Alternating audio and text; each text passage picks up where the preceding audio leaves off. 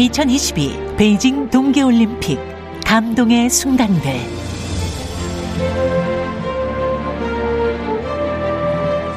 (2022) 베이징 동계올림픽 감동의 순간들 곽지현 리포터와 함께하겠습니다. 어서 오십시오. 네, 안녕하세요. 자, 첫 메달은 스피드 스케이팅 남자 1500m에서 김민석 선수가 동메달을 따냈고요. 네. 이어서 멈추지 않는 도전 끝에 쇼트트랙 황대헌 선수가 값진 금메달을 따냈어요. 그렇습니다. 지난 9일이었고요. 베이징 수도 체육관에서 열렸던 쇼트트랙 남자 1500m 결승에서 황대헌 선수 금메달 따냈습니다.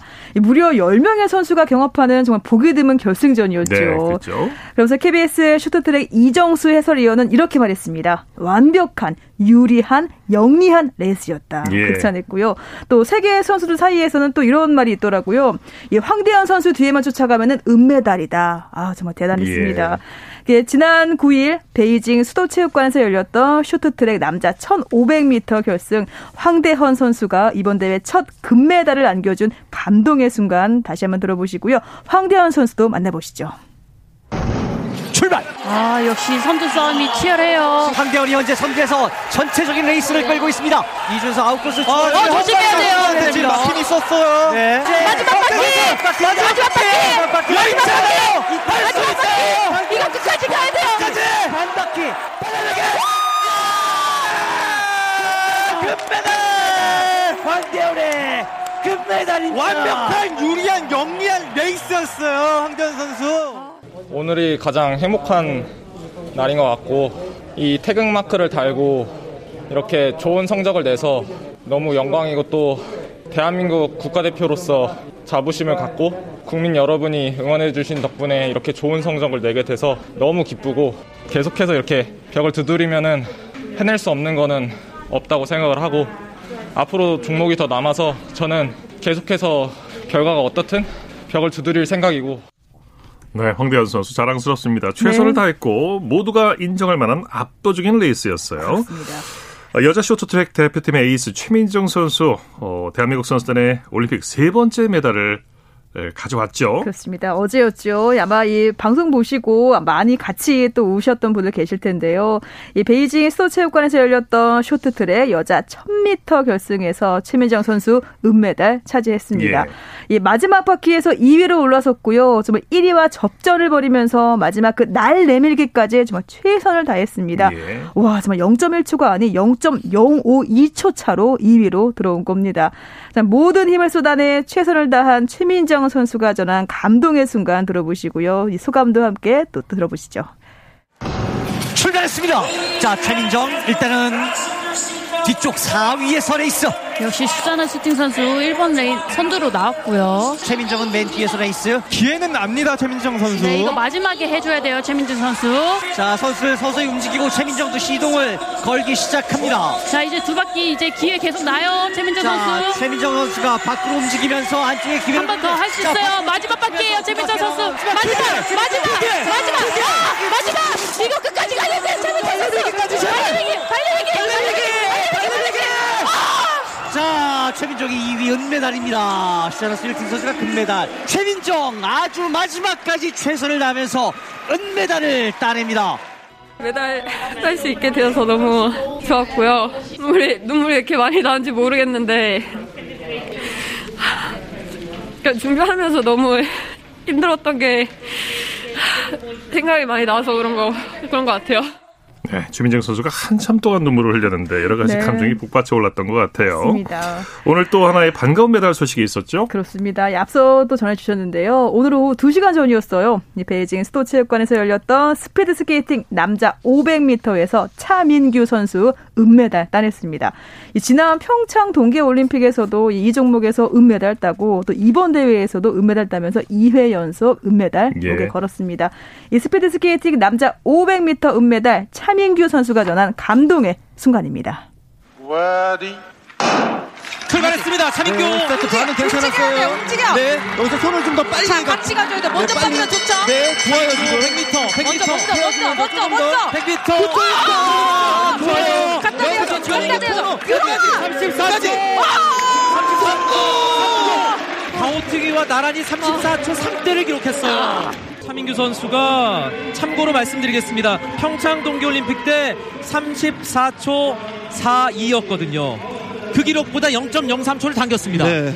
은메달! 잘했다, 아, 잘했다. 이런 길이 새끼네요.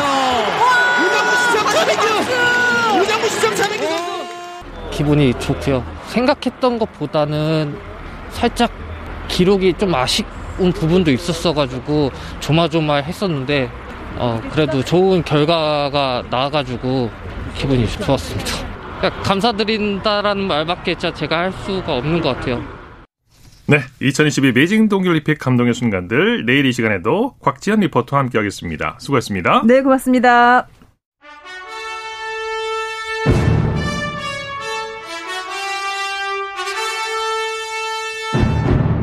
(2022) 베이징 동계올림픽 하이라이트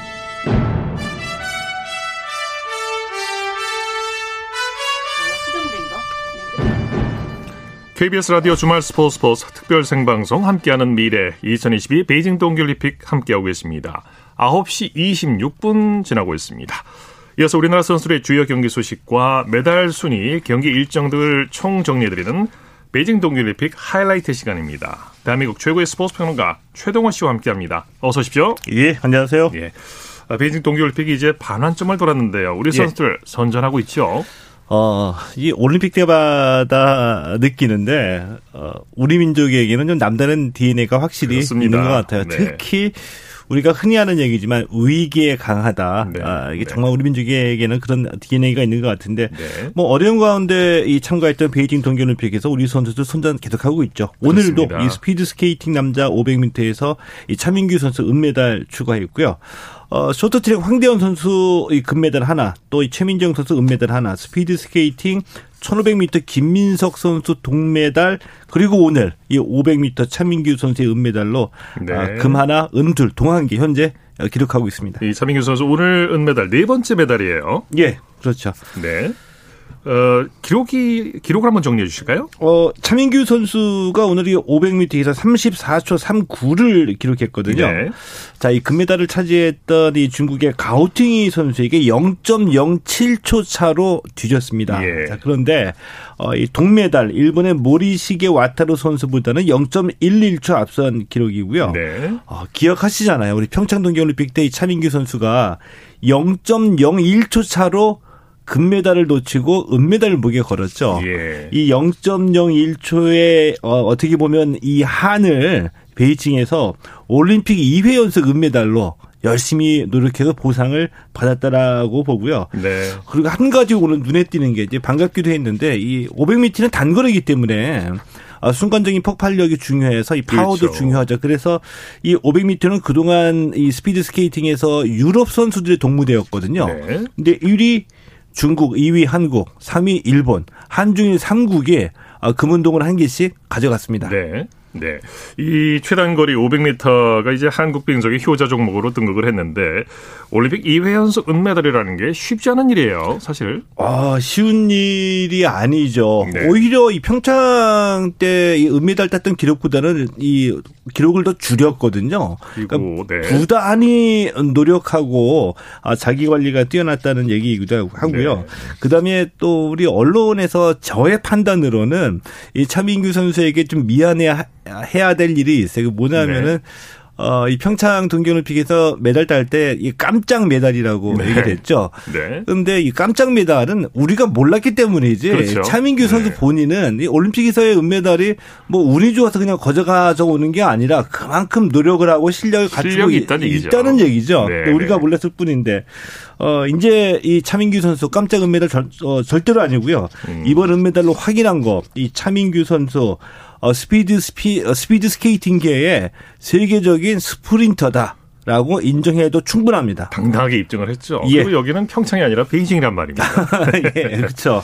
그리고 김준호 선수 메달을 따지는 못했지만 잘해줬어요. 어, 김준호 선수도 이 34초 54로 6위를 기록했거든요. 네네. 근데 좋은 기록입니다. 근데 사실 저는 오늘 오전만 해도 어, 좀 예상할 때 이 김준호하고 차민규 선수의 그 최고 기록이 34초 대이거든요. 예. 근데 오늘 출전한 선수들 기록 보니까 이 33초 대를 기록한 선수들이 다섯 명이나 있었어요. 네. 자, 그래서 아 메달 전망이 밝지는 않을 것 같, 같다라는 얘기를 했었었는데 저의 예상이 못다 빗나갔죠. 네. 그런데 이 33초대 최고 기록을 갖고 있던 선수들도 전부 다 34초대를 탔거든요. 이 얘기는 그만큼 오늘 그 빙질이 어려웠다는 얘기입니다. 예. 이런 가운데에서 김준호 선수도 34초 5서를 6위 차지한 거 대단한 네. 기록이죠. 그리고 쇼트트랙 남자 계주 5000m 준결승에서는 맏형 곽윤기 선수의 저력이 빛났어요. 어, 예, 곽윤기 선수. 어, 황대헌, 이준서, 곽윤기, 김동욱 선수가 남자 5000m 계주에 출전했죠. 네. 어, 계주에서 대표팀 이제 결선에 진출했는데 마지막 주자로 나섰던 곽윤기 선수 2위로 출발해서 막판에 뒤집기에 성공했습니다. 네. 1위로 이 결선에 올라갔습니다. 이 곽윤기 선수가 이번에 개인전에는 출전하지 않습니다. 네. 이 단체전 개주에만 출전하는데 대표팀의 맏형이거든요. 5,000m 개주에만 출전하는데 마지막 주자로 나서서 역전에 성공하면서 마청다운 그 역할을 해줬고요. 네. 어, 세레머니 멋지게 했거든요. 결승도 통과하면서 어. 제가 보기에는 그 준비한 게 틀림없습니다. 네, 네. 그러면서 이 그 머리도 핑크로 염색을 했죠. 네. 외모에서도 눈에 띄는 아주 개성 강한 개성 강한 곽윤기 선수. 이 예. 결선에서도 화이팅 부탁드리겠습니다. 남자 계주 5000m 오는 16일에 메달에 도전하게 되죠. 예, 그렇습니다. 어, 쇼트트랙 마지막 날에 이제 이 개주가 열리게 되는데 우리 충분히 우리 남자 개주 5,000m 뭐 그동안에서 우리하고 이게 금메달이 인연이 있었던 종목은 아닌데 이번 멤버로 봐서 마지막 날 쇼트트랙 마지막을 정리하는 날 금메달 소식 한번 어, 기다려 보겠습니다. 충분히 네. 경쟁력 있다라고 봅니다. 네.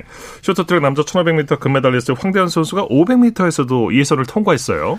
어, 예. 500m에서도 예선을 통과해서 이 준결선에 참가하게 됐습니다. 네. 이 황대현 선수 이미 그 1500m에서 금메달을 따냈죠. 네. 그리고 남자 계주 5000m가 어, 결선에 올라갔고요. 그리고 500m에서도 준결선에 올라- 올라갔기 때문에 3관왕 기회를 잡았다라고 볼 수가 있겠고요. 네. 자, 500m도 이 남자도 쇼트트랙이 뭐 우리가 세계적인 강국이지만 근데 유독 500m하고는 인연이 없었거든요. 그렇죠. 이 94년 릴레 한메르 올림픽에서 이 최지훈이 금메달 이후로 한 번도 우리가 정상에 오르지 못한 아, 종목인데 황대현 선수 지금까지 경기 보면은 컨디션 좋아 보여요.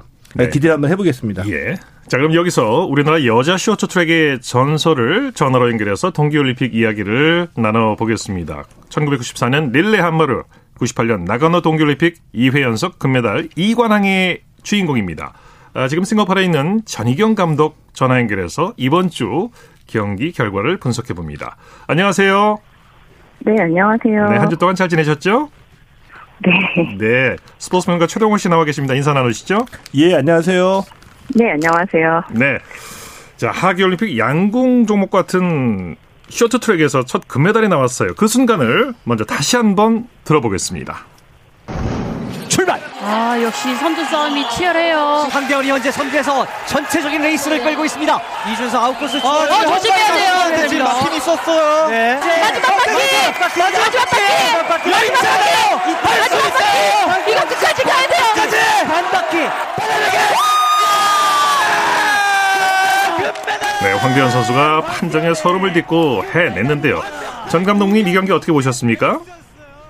어, 저도 손에 땀을 쥐면서 봤는데요. 네, 역계 지금 10명의 선수가 결승에 올라가는 네, 네. 빈 기록을 세운 올림픽이었던 것 그랬죠. 같은데요. 네, 되게 어, 황대현 선수가 그 전 경기에서 네, 이유 모를 그런 실격을 당했기 때문에 약간 1500m에서 좀 벼르고 있었을 거예요. 네. 사실 저는 황대현 선수가 500m와 1000m 주 종목인 선수로 물론 1500m도 마음만 먹으면 탈 수 있는 선수라고 알고 있었지만 네, 네. 어, 네, 지난 시즌에 1500m에서 그렇게 막, 네, 1500m에 힘을 기울이지는 않았던 것 같은데, 아주 마음을 굳게 먹고 들어온 것 같습니다. 그래서 예. 초반 이제 아홉, 초반 네 바퀴 지나고 나서 이제 아홉 바퀴를 이제 혼자 다 앞에서 끌었는데요. 선수들이 거의 나갈 생각도 못하고, 네, 그냥 따라가기 바쁜 그런 레이스를 볼 수 있었습니다. 네, 네. 이상한 판정 이후에 거둔 금메달이라 더 값진 느낌이 들어요. 네, 그렇죠. 예, 전 감독님. 예, 네. 이제 500m에 한번 기대를 걸어보려고 하는데 500m에서 이 황대현 선수가 초반부터 치고 나와가지고 그냥 끝까지 결승선 통과할 때까지 1위로 그냥 질주하는 모습 보고 싶은데 이게 가능할까요?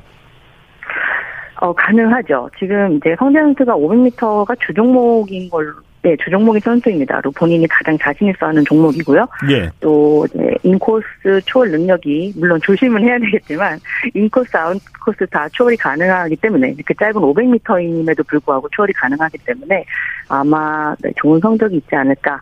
네, 다만, 조심해야 될 거는, 네, 중국 선수와, 네, 중국 선수 좀 조심해야 되겠죠. 예. 그리고 다른 종목도 마찬가지겠습니다만 이 쇼트 트랙도 이 마인드, 이 상승세가 그 페이스를 유지한다는 게 아주 중요하겠죠. 그렇습니다. 지금 이제 상승세를 탄 것 같고요.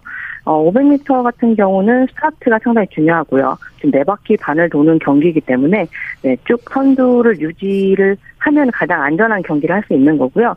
뭐 스타트가 이제 포지션이 중요하잖아요. 네네. 포지션에서 조금 이제 밀리더라도 기회는 반드시 있습니다. 그래서 네. 어, 그 기회가 왔을 때 네, 정확하게 기회를 활용을 해야 되겠죠. 네.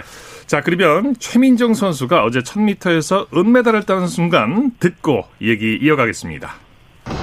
출발했습니다. 자, 최민정 일단은 뒤쪽 4위에서 레이스. 역시 수자너 슐팅 선수 1번 레인 선두로 나왔고요. 최민정은 맨 뒤에서 레이스. 기회는 납니다 최민정 선수. 네, 이거 마지막에 해줘야 돼요, 최민정 선수. 자, 선수를 서서히 움직이고 최민정도 시동을 걸기 시작합니다. 자, 이제 두 바퀴 이제 기회 계속 나요, 최민정 자, 선수. 최민정 선수가 밖으로 움직이면서 안쪽에 기회를 한 번 더 할수 있어요. 마지막 바퀴예요, 최민정 선수. 마지막, 마지막, 마지막, 아, 마지막. 이거 끝까지 가야 돼, 최민정 선수. 네, 최민정 선수의 은메달 순간이었습니다. 예, 정강동님. 어제 네. 이 최민정 선수 레이스 봤을 때 조금 더좀 아쉬운 게 있었거든요. 이게 뭐냐면은 이 아웃 네. 아웃사이드를 추월해 가지고 이 선행하는 경기를 펼치 펼쳐야 되는데 아 근데 준준 결선 때도 그랬고 어이 결선에서도 그랬고 또 어, 준결선에서도 그랬고 어 준준 결선에서는 아웃사이드 추월 시도하다가 이게 한 번에 되지 않아도 거의 두 바퀴 정도 계속 돌았잖아요. 네. 이런 게 결국에는 결선에서 좀 체력적인 부담으로 작용했을 수도 있을까요? 어, 좀, 저도 사실 어제 경기를 보면서 준결승 경기가 끝나고 나서, 어, 예. 혹시 컨디션이 너무 안 좋은 게 아닌가 싶을 정도로 그동안에 보여줬던 그런 모습이 아니었거든요. 다행히 결승전에 또 이제 아웃코스로 추월하는 모습을 볼 수 있었는데, 단 아쉬웠던 점이 조금 일찍, 네, 네, 속도를 좀 올려서 바깥으로 추월을 시도했었으면 어땠을까. 그리고 이제 좀 마지막 바퀴에서 두 선수가 넘어지면서, 예. 어, 약간의 이제 간격이 벌어졌잖아요. 예. 근데 이제 최민정 선수는 이미 속도가 붙은 상태였기 때문에 마지막 피니시 라인을 아웃으로 좀 추월을 시도했었으면 어땠을까. 네, 속도가 붙은 상태였기 때문에 그게 조금 아쉬운 것 같습니다. 네. 어, 내일 이제 여자 3000m 계주 결승이 있는데 어떻게 예상하십니까? 어, 개주는 사실 결승에 올라간 것으로 일단은 잘했다고 생각을 하고요. 예. 어, 뭐 메달은 일단 하늘에 맡기고 내 선수들이 일단은 내일 경기에 후회 없게 네, 최선을 다해주는 게 가장 중요할 것 같습니다. 네. 하지만 또 지금 아예 또 가망이 없다라고 좀 보지는 않고요. 또 워낙 변수도 많은 그런 종목이기 때문에 네, 한번 봐야 될 것 같습니다. 네. 어, 여자 3000m 계주는 올림픽 6번에서, 아, 8번에서 6번 금메달 딸 정도로, 어, 이 저력 있는 종목이고, 남자는 좀 그보다 못한데, 저 남자 5000m 계주 금메달 한번 보고 싶거든요. 어떻게 보세요? 저도 보고 싶습니다. 네. 어, 지금 뭐 멤버로는 충분히 가능한 일이고요. 예. 어, 네. 하지만 항상 얘기하자면 네, 어떤 변수만 있지 않으면 근데 또 지금 다 아시다시피 중국이 준결승에서 떨어질 위기였는데 또 음. 기사회생에서 또 결승에 들어가 있지 않습니까? 그래서 아, 그 부분이 조금 이제 걸리긴 하는데 아마 남자 선수들 이제 어, 각오가 아무래도 그러니까 각오라기보다는 이제 어, 가장 집중하는 종목이 개주가 아닐까. 물론 개인 종목도 중요하지만 예. 뭐 곽은기 선수 아까 제가 잠깐 연락을 했었는데요. 어 준결승에서 좀 마지막 추월을 했잖아요. 예. 네 나와서 좀 걷, 못 걸을 정도로 자기 너무 긴장했다고 어. 그렇게 얘기하더라고요. 네, 그래서 아 네. 보기에는 전혀 긴장 안 하고 너무나 여유롭게 잘 탔는데 아 그렇지 않다고 지금 네. 제주는 어 자기 혼자만 타는 것도 아니고 팀 경기이기 때문에 네 근데 지금 현재 더 팀워크도 상당히 좋고 또 팀원들 간에 예, 굳은 믿음이 서로 있기 때문에 어, 별 일이 없으면 네, 이변이 없으면 음. 아, 이 감독님께서 이제 수시로 않을까. 네 수시로 통화를 하시는군요 선수라고. 네. 네, 네. 이렇게 많은 격려해 주시고요. 힘을 불어넣어 주시기 바랍니다.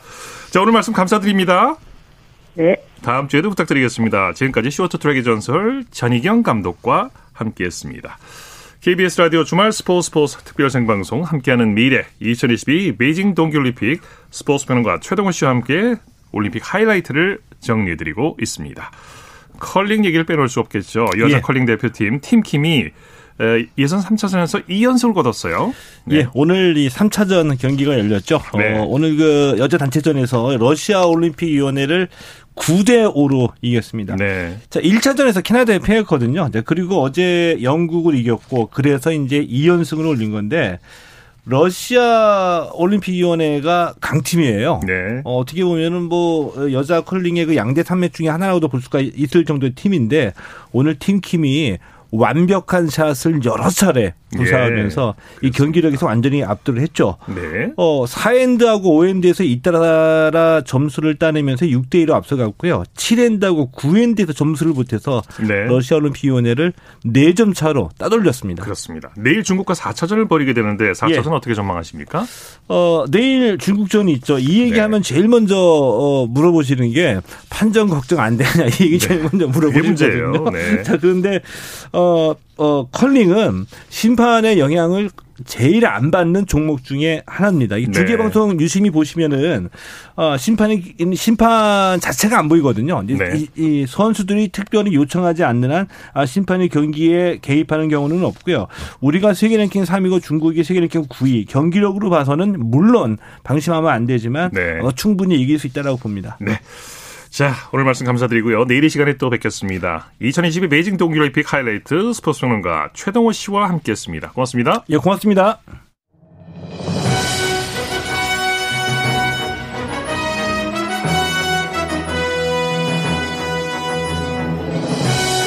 이창진 아나운서가 진행하는 KBS 라디오 특별 생방송 대한민국 동계올림픽 영웅들 KBS 라디오 주말 스포츠 스포츠 특별 생방송 함께하는 미래 2022 베이징 동계올림픽 함께하고 계십니다. 9시 42분 지나고 있습니다. 이어서 역대올림픽에서 대한민국을 빛낸 우리 선수들의 발자취를 자리와 함께 돌아보는 동계올림픽 영웅들 시간입니다. 정수진 리포터와 함께합니다. 어서 오십시오. 네, 안녕하세요. 자, 오늘은 어떤 분을 소개해 주십니까? 네, 2022 베이징 동계올림픽에서 한국의 첫 메달을 안겨준 종목 바로 스피드 스케이팅인데요. 남자 1500m 김민석 선수의 동메달이었고 오늘 500m에서 차민규 선수가 은메달을 목에 걸었는데 이 스피드 스케이팅 하면 빙속 여제 이상화 선수를 빼놓을 수가 없습니다. 네. 지금 저희 KBS 해설 위원으로도 활동하고 있는데요. 이 김민석 선수의 메달 때 눈물을 흘리기도 했고 오늘 차민규 선수한테는 잘했다 잘했다 하면서 선배의 사랑을 듬뿍 보냈습니다. 네. 4년 전만 해도 국가대표로 활약했던 선수였는데 네. 이제는 이제 듬직한 선배이자 명해설위원으로 이제 활동하고 계시네요. 네. 이상화 선수는 초등학교 시절부터 국내 1인자로 떠오르며 한국 빙상의 미래로 주목을 받았고요. 2004년도에 처음으로 국가대표로 선발이 됐습니다. 이후 첫 번째 올림픽인 2006 토리노 동계 올림픽에서 5위를 차지하면서 국제 대회에서 가능성을 인정받았는데 4년 뒤 2010 밴쿠버 동계 올림픽 스피드 스케이팅 500m에서 자신의 진가를 발휘하면서 금메달을 획득합니다. 그 기쁜 소식을 2010년 2월 17일 KBS 8시 뉴스타임에서 들어보시죠.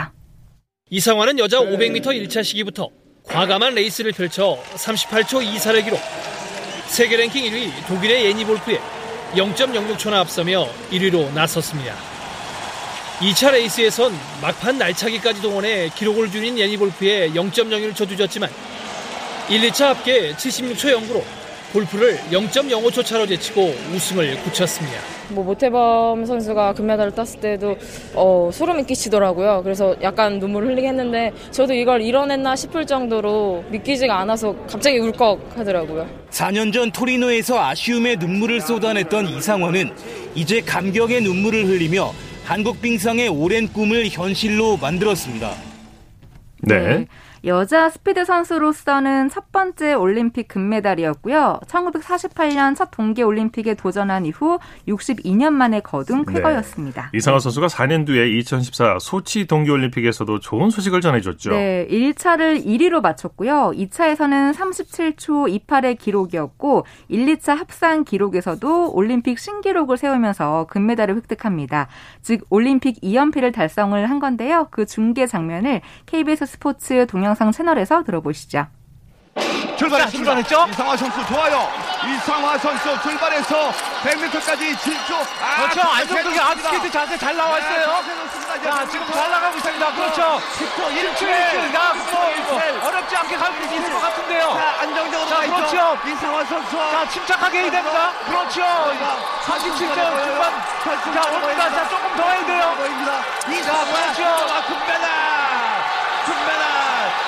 37초 28을 했습니다. 올림픽 신기록. 올림픽. 네, 2014년 소치 동계 올림픽에서의 그 중계 장면이었는데요. 중계를 다시 들으니까 그때로. 돌아간 듯한 아이. 기분이 듭니다. 네, 엊그제 같아요. 이렇게 동계 올림픽 2연속 우승을 한 이후에도 좋은 성적을 보여줬죠. 네. 이후 이상화 선수의 국가대표 15년을 마무리하는 무대였던 2018 평창 동계 올림픽에서는 이제 한국에서 열린 동계 올림픽이었기 때문에 국민들의 함성과 응원이 가득했던 경기장에서 멋진 모습을 보여줬고요. 네. 은메달을 차지했습니다. 출발했습니다. 발을 네, 좋습니다. 지금 초반 100m. 네, 지금 다리를 빨리 모으고 상체 좀만 붙여주고요. 네, 좋아요 지금. 이상화 선수. 네, 이상화 선수 좋아요. 지금 100m. 100m. 네, 좋아요. 이상화 선수 100m. 좋아요. 안정적으로 코너. 네, 이상화. 길게. 직선 길게. 빠르게. 이상화 마지막 길. 이상화. 직선 이상화. 이상화. 이상화. 37초 33입니다. 이 강릉 스피드 스케이트 경기장을 가득 채운 모든 관중들이 이상화를 연호하면서 격려와 고마움의 박수를 보내주고 있어요. 너무 빨랐기 때문에 그리고 빠른 속도를 너무 오랜만에 느껴봐서 약간 주체할 수 없는 스피드였던 것 같아요. 그래서 약간 마지막 턴에서 실수가 있었는데 그것만 아니었더라면 근데 뭐 이제 다 끝났으니 네, 괜찮아요. 이런 환호를 듣는다는 것 자체가 저희에겐 약간 새로웠고 또 한 번 올림픽 시상대에 올라갑니다. 대한민국의 네. 단 한 번의 실수를 용납하지 않는 경기에서 그 긴장과 부담을 이겨내고 10년 넘게 최고의 자리를 지킨 거기 때문에 네. 영원한 빙속 전설이라고 해도 과언이 아닐 것 같습니다. 선수의 마지막 대회였죠. 네. 대한민국 동계올림픽 영웅들 정수진 리포터와 함께했습니다. 수고했습니다. 네, 고맙습니다.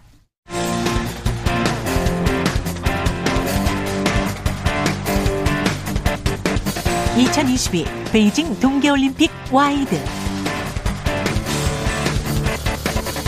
이어서 베이징 동계올림픽 화제와 뒷이야기를 살펴보는 동계올림픽 와이드 시간입니다. 이혜리 리포터와 함께합니다. 어서 오십시오. 네, 안녕하세요. 스노보드 천재 재미교포 클로이 킴이 압도적인 기량을 과시하면서 하프파이프 2연속 금메달을 획득했어요. 네, 그렇습니다. 미국 대표팀에 속해 있지만 우리 선수처럼 느껴지는 선수 바로 스노보드 한국계 클로이 킴 선수인데요. 네. 어머니와 아버지가 한국인인 클로이 킴은 교포 2세고요. 클로이 킴의 한국인 이름은 김선입니다. 이 의사군요. 선수가 네. 네. 스노보드에서 심리적인 부담감을 떨쳐내고 두 번째 올림픽을 금빛으로 화려하게 장식했는데요. 지난 10일 목요일 중국 허베이성 장자커우 겐팅 스노파크에서 베이징 동계올림픽 스노보드 여자 하프파이프 결승에서 94.00점으로 1위에 올랐습니다. 지난 10일 목요일 KBS 9시 뉴스입니다. 클로이 킴이 힘차게 하늘을 향해 날아오릅니다. 고난도 1080도 회전 기술을 성공하는 등 결승 1차 시기부터 완벽한 금빛 연기를 펼쳤습니다. 자, 세 바퀴 돌리나요? 세 바퀴 때! 클로이 킴은 1차 시기 94점으로 최고점을 받으며 사실상 금메달을 확정지었습니다. 평창 대회 금메달 획득 후 심적 압박감을 겪기도 했지만 클로이 킴은 또다시 화려하게 비상하며 시상대에서 환하게 웃었습니다. 기술에 성공해도 또 넘어져도 클로이 킴은 웃었습니다. 올림픽을 즐기기 시작한 클로이 킴이 얼마나 더 무서운 선수로 성장할지 주목됩니다. 네. 이번 올림픽에 중국 여자 아이스하키 팀에 무려 13명의 귀화 선수가 포함되어 있다고요? 네, 중국은 아이스하키 리그가 없는데요. 그래서 이번에 중국이 올림픽 출전을 위해서 북미에서 이 선수를 끌어모아 대표팀을 그랬군요. 구성했습니다.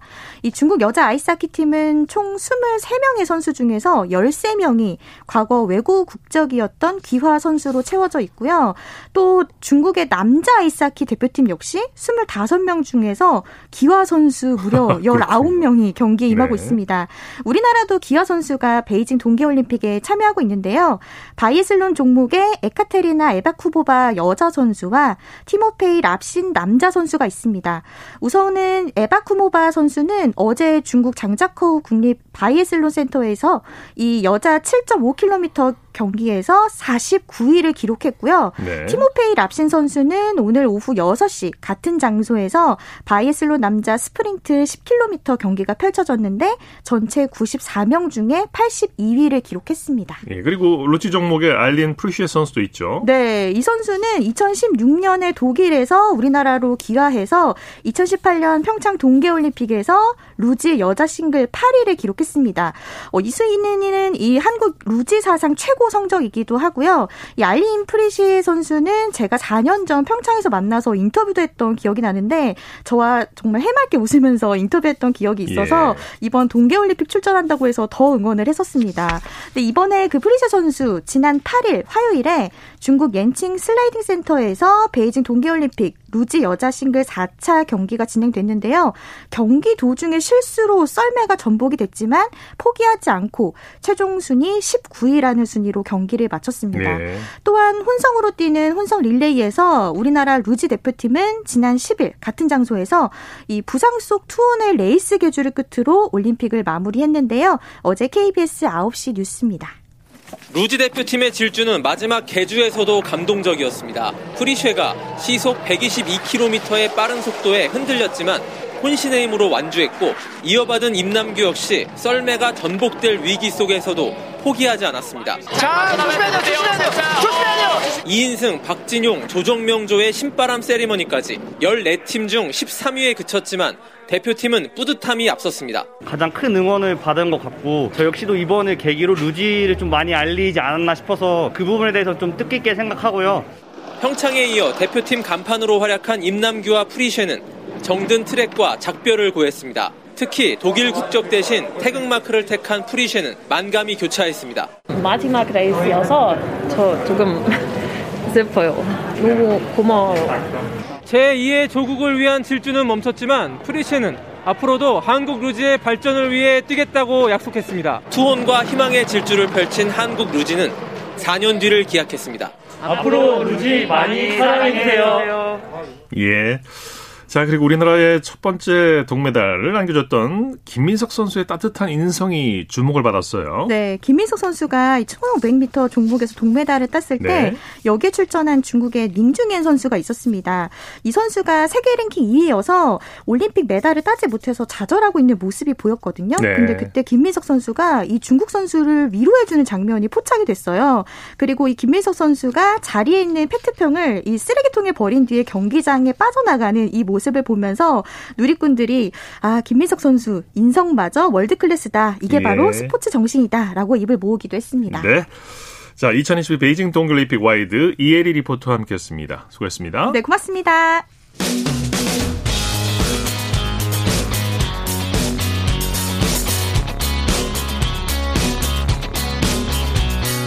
따뜻한 비판이 있습니다. 냉철한 분석이 있습니다. 스포츠 스포츠 이어서 국내외 주요 스포츠 소식 살펴보겠습니다. 일간 스포츠의 김지한 기자와 함께합니다. 안녕하세요. 네, 안녕하세요. 자, 지난 경기에서 시즌 10호골을 터뜨린 토트넘의 손흥민 선수, 내일 울버햄튼 황희찬 선수와 코리안 더비가 기대가 되고 있어요. 네, 그렇습니다. 토트넘의 손흥민 선수 지난 10일에 프리미어리그 24라운드 사우센턴과의 경기에서 후반 25분에 리그 9호 그리고 시즌 10호 골을 터뜨렸죠. 예. 어, 이 기세를 이어서 우리 시각 내일 밤 11시에 영국 런던 터트넘 핫스퍼 스타디움에서 울버햄튼과의 경기를 현재 지금 앞두고 있는데요. 네. 이 경기에서는 손흥민 선수와 황희찬 선수의 대결이 기대를 모으고 있습니다. 네. 어, 황희찬 선수 어, 지난 11일 아스널과의 경기에서 엔트리에 들기는 했습니다 만은 어, 결국 출전하지는 않았는데요. 부상을 딛고서 현재 어, 재활에 성공을 하고 어, 이렇게 엔트리까지 오른 만큼 어, 내일 경기에서 예, 출전이 기대를 모으고 있습니다. 네, 그만큼 네, 프리미어 리그에서 손흥민 선수와 황희찬 선수의 맞대결이 기대를 모으고 있고요. 그에 앞서서 오늘 밤 11시 30분에 독일 분데스리가에서 프라이부르크의 정우영 선수 그리고 마인츠의 이재성 선수도 현재 코리안 더비 맞대결이 기대를 모으고 있습니다. 예. 우리 축구 대표팀이 FIFA 랭킹에서 10년 만에 20위권에 진입을 했는데 여러 면에서 참 의미가 크죠. 그렇습니다. 지난 11일에 국제축구연맹 피파가 발표한 2월 피파 랭킹에서 대한민국 축구대표팀이 29위에 랭크가 됐는데요. 예. 지난해 12월에 33위에서 4계단 상승해서 29위에 그러니까 20위권에 랭크가 됐습니다. 어, 이렇게 이름을 대한민국 축구대표팀이 피파 랭킹 20위권에 오른 것은 지난 2012년 10월 25위에 이어서 무려 9년 4개월 거의 10년 만의 일이었고요.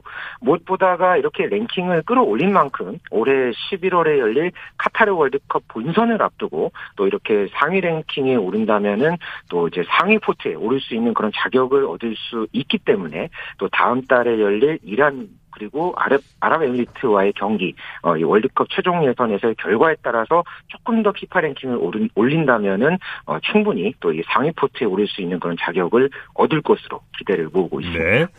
국내 프로야구 KBO 리그는 각 구단들의 스프링 캠프가 한창 이어지고 있는데 키움의 새 외국인 선수 전 메이저리거 야시엘 푸이그가 단연 화제였죠.